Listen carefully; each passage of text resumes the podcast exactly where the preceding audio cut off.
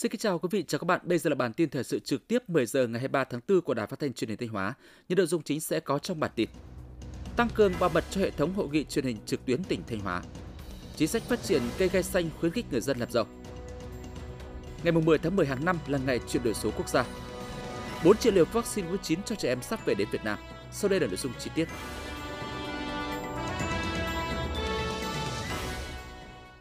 Thưa quý vị và các bạn, ngày hai mươi hai tháng tư, Sở Thông tin và Truyền thông Thanh Hóa phối hợp với Văn phòng Tỉnh ủy, Ban Cơ yếu Chính phủ đã tổ chức hội nghị tập huấn và bàn giao trang thiết bị thực hiện giải pháp bảo mật cho hệ thống hội nghị truyền hình trực tuyến tỉnh Thanh Hóa.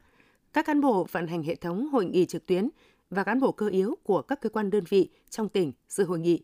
Tại hội nghị, ngay sau khi nhận bàn giao các thiết bị bảo mật do Cục Cơ yếu Đảng Chính quyền, Ban Cơ yếu Chính phủ cấp, các cán bộ vận hành hệ thống hội nghị trực tuyến và cán bộ cơ yếu của các cơ quan đơn vị trong tỉnh đã được hướng dẫn về hệ thống thiết bị bảo mật, cách thức kết nối với hệ thống hội nghị trực tuyến sẵn có, cũng như vận hành thiết bị, đảm bảo tích hợp tốt, thực hiện thông suốt an toàn các cuộc hội nghị trực tuyến theo cấp độ từ công khai đến tuyệt mật, tránh tối đa các sự cố cũng như bảo đảm an toàn thông tin và cơ sở dữ liệu. Kết thúc khóa tập huấn, các đơn vị sẽ triển khai chạy thử hệ thống và được hỗ trợ trực tiếp từ Trung tâm Công nghệ Thông tin và Truyền thông. Sở Thông tin và Truyền thông Thanh Hóa nhằm đưa thiết bị bảo mật vào hoạt động an toàn hiệu quả. Với lợi nhuận đạt trên dưới một trăm triệu đồng hectare mỗi năm, cây gai xanh đang đem lại thu nhập cao hơn so với một số cây trồng khác trên địa bàn Thanh Hóa. Ngày hai mươi sáu tháng tư năm hai nghìn không trăm hai mươi mốt, Hội đồng Nhân dân tỉnh cũng đã ban hành nghị quyết số ba trăm tám mươi lăm về cơ chế chính sách hỗ trợ phát triển cây gai xanh nguyên liệu trên địa bàn tỉnh Thanh Hóa giai đoạn hai nghìn không trăm hai mươi mốt đến hai nghìn không trăm hai mươi ba nhằm hỗ trợ người dân chuyển đổi cây trồng, gắn sản xuất với chế biến đem lại hiệu quả kinh tế cao. Sau một năm ban hành, nghị quyết của Hội đồng Nhân dân tỉnh đã có tác dụng khuyến khích để người dân mạnh dạn hơn trong chuyển đổi cơ cấu cây trồng theo hướng sản xuất gắn với chế biến. Nghị quyết số ba trăm tám mươi lăm của Hội đồng Nhân dân tỉnh đi vào cuộc sống, thúc đẩy phát triển sáu nghìn hectare diện tích cây gai xanh theo quy hoạch, đáp ứng đủ nguyên liệu của nhà máy sản xuất sợi gai An Phước như cam kết của tỉnh, đồng thời góp phần chuyển dịch cơ cấu cây trồng, đưa cây trồng có giá trị kinh tế cao vào sản xuất, tạo niềm tin đối với nhà đầu tư trước khi đầu tư vào nông nghiệp trên địa bàn tỉnh Thanh Hóa.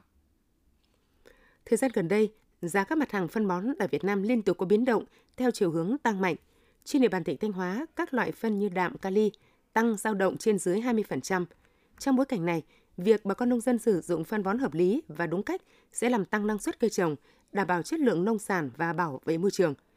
Theo Chi cục Trồng trọt và Bảo hộ thực vật tỉnh, trung bình mỗi năm, nông dân Thanh Hóa sử dụng khoảng trên năm trăm nghìn tấn phân bón vô cơ các loại. Tuy nhiên, lượng phân bón cây trồng hấp thụ được chỉ khoảng bảy mươi phần trăm. Do vậy, để tiết kiệm tối đa chi phí đầu tư phân bón, nâng cao hiệu quả sản xuất, các địa phương cần tuyên truyền, tập huấn nhiều hơn cho nông dân về sử dụng phân bón hiệu quả theo nguyên tắc năm đúng: đúng chủng loại, đúng lúc, đúng đối tượng cây trồng, đúng thời vụ và đúng cách. Đồng thời có thể tận dụng các phụ phẩm trong nông nghiệp để tạo nguồn phân hữu cơ, giúp giảm chi phí và tốt nhất cho canh tác. Thanh Hóa triển khai tiêm phòng đợt một năm nay cho đàn gia súc gia cầm từ ngày một tháng ba và phấn đấu kết thúc vào ngày ba mươi tháng tư. Tuy nhiên đến nay, tiến độ tiêm phòng ở một số địa phương vẫn chậm, tỷ lệ một số mũi tiêm đạt thấp. Theo thống kê của Chi cục Chăn nuôi và Thú y Thanh Hóa, thị xã Nghi Sơn mới tiêm vaccine lờ mồm long móng đạt hai mươi hai phẩy ba phần trăm, vaccine tụ huyết trùng cho châu bò mới đạt mười chín phẩy tám phần trăm, dịch tả lợn đạt chín phẩy tám phần trăm, tụ gấu cho đàn lợn tám phần trăm, viêm da nổi cục cho châu bò đạt bốn mươi hai phần trăm và cúm gia cầm mới đạt hai phẩy hai phần trăm so với kế hoạch. Một số địa phương có tỷ lệ tiêm phòng cho gia súc gia cầm đợt một đạt thấp là huyện Đông Sơn mới đạt hai mươi lăm phẩy bốn mươi ba phần trăm, Yên Định bốn mươi tư phẩy ba phần trăm, Như Xuân trên mười sáu phần trăm và thành phố Sầm Sơn hai mươi tư phẩy năm phần trăm. Triển khai kế hoạch tiêm phòng cho đàn vật nuôi đợt một năm hai nghìn không trăm hai mươi hai, Chi cục Chăn nuôi và Thú y Thanh Hóa đã sớm nhập đầy đủ các loại vaccine và cấp cho các địa phương. Tuy nhiên, có nhiều huyện, thị xã tới tận cuối tháng ba năm hai nghìn không trăm hai mươi hai mới đến nhận vaccine để triển khai tiêm phòng cho đàn vật nuôi. Hiện đang là thời điểm ra mùa, thuận lợi cho việc phát sinh dịch bệnh trên đàn gia súc gia cầm. Việc tiêm phòng chậm, tỷ lệ các mũi vaccine đạt thấp sẽ càng làm tăng nguy cơ phát sinh lây nhiễm bệnh dịch, ảnh hưởng đến chăn nuôi. Cảng cá Hòa Lộc, huyện Hậu Lộc là một trong ba cảng cá lớn của tỉnh Thanh Hóa. Cảng được thiết kế để tàu cá công suất trên bốn trăm xê vê có thể ra vào cảng. Tuy nhiên, do tình trạng bồi lắng luồng lạch nên hiện nay việc ra vào cảng của tàu cá gặp khó khăn.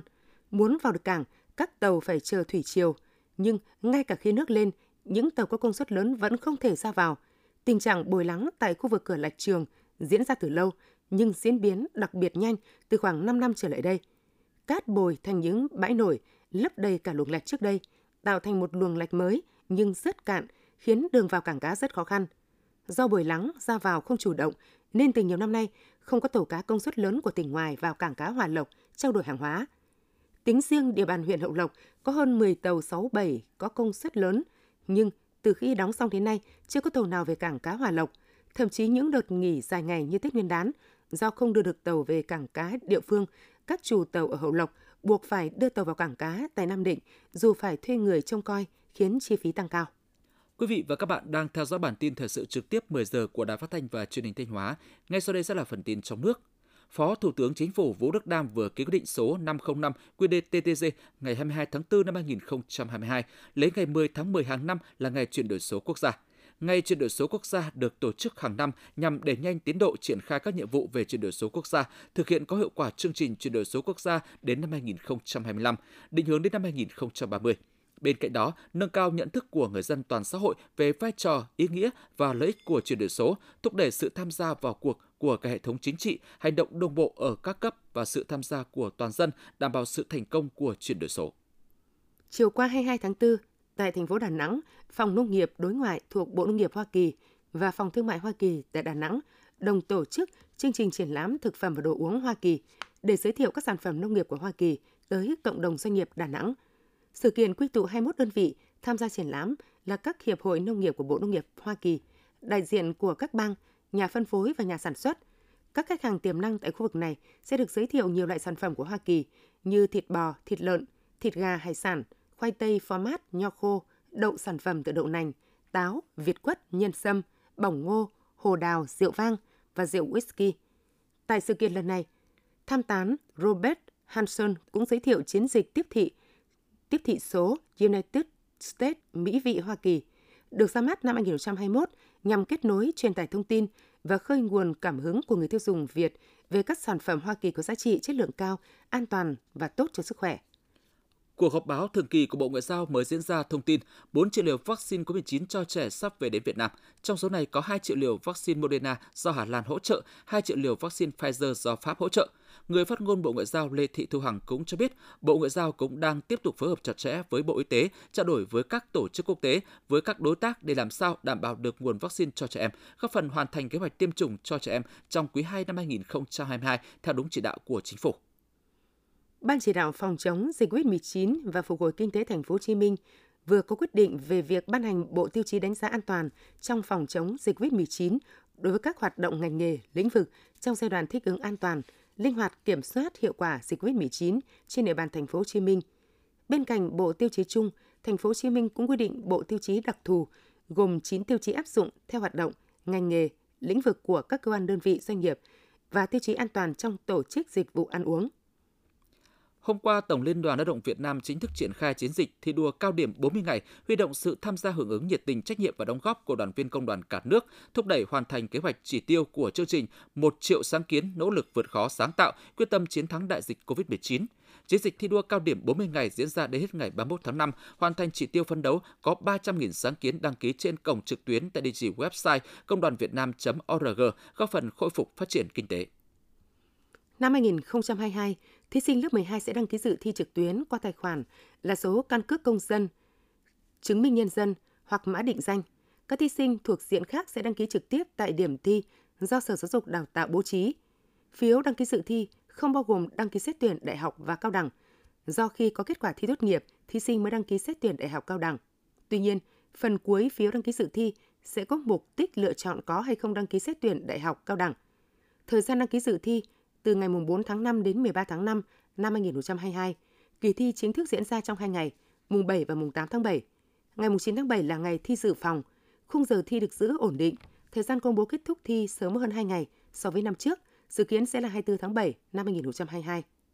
Tối qua tại quảng trường Ngọ Môn, Ủy ban nhân dân thành phố Huế phối hợp với Trung tâm Bảo tồn Di tích Cố Đô Huế tổ chức khai trương phố đêm Hoàng Thành Huế. Không gian phố đêm được tổ chức tại các trục đường hai mươi ba tháng tám và đường Lê Huân, từng bước mở rộng và hoàn thiện đến các trục đường xung quanh Hoàng Thành Huế. Phố đêm Hoàng Thành Huế hoạt động từ mười chín giờ đến hai mươi ba giờ các ngày thứ Sáu, thứ Bảy hàng tuần. Đây là sản phẩm kết hợp giữa phố đi bộ và các chương trình nghệ thuật, các khu vực trưng bày và kinh doanh các sản phẩm nghề truyền thống độc đáo và ẩm thực Huế. Phố đêm Hoàng Thành có ba sân khấu chính, bốn điểm biểu diễn cộng đồng và hai mươi bảy gian hàng mua bán, trưng bày sản phẩm thủ công truyền thống cùng với sự tham gia của cộng đồng dân cư. Phố đêm Hoàng Thành Huế sẽ góp phần là một trong những điểm nhấn độc đáo, hấp dẫn trong bức tranh du lịch Huế về đêm. Quý vị và các bạn vừa theo dõi bản tin mười giờ của Đài Phát thanh truyền hình Thanh Hóa. Mời quý vị tiếp tục đón nghe bản tin thời sự mười một giờ để cập nhật những tin tức thời sự trong tỉnh.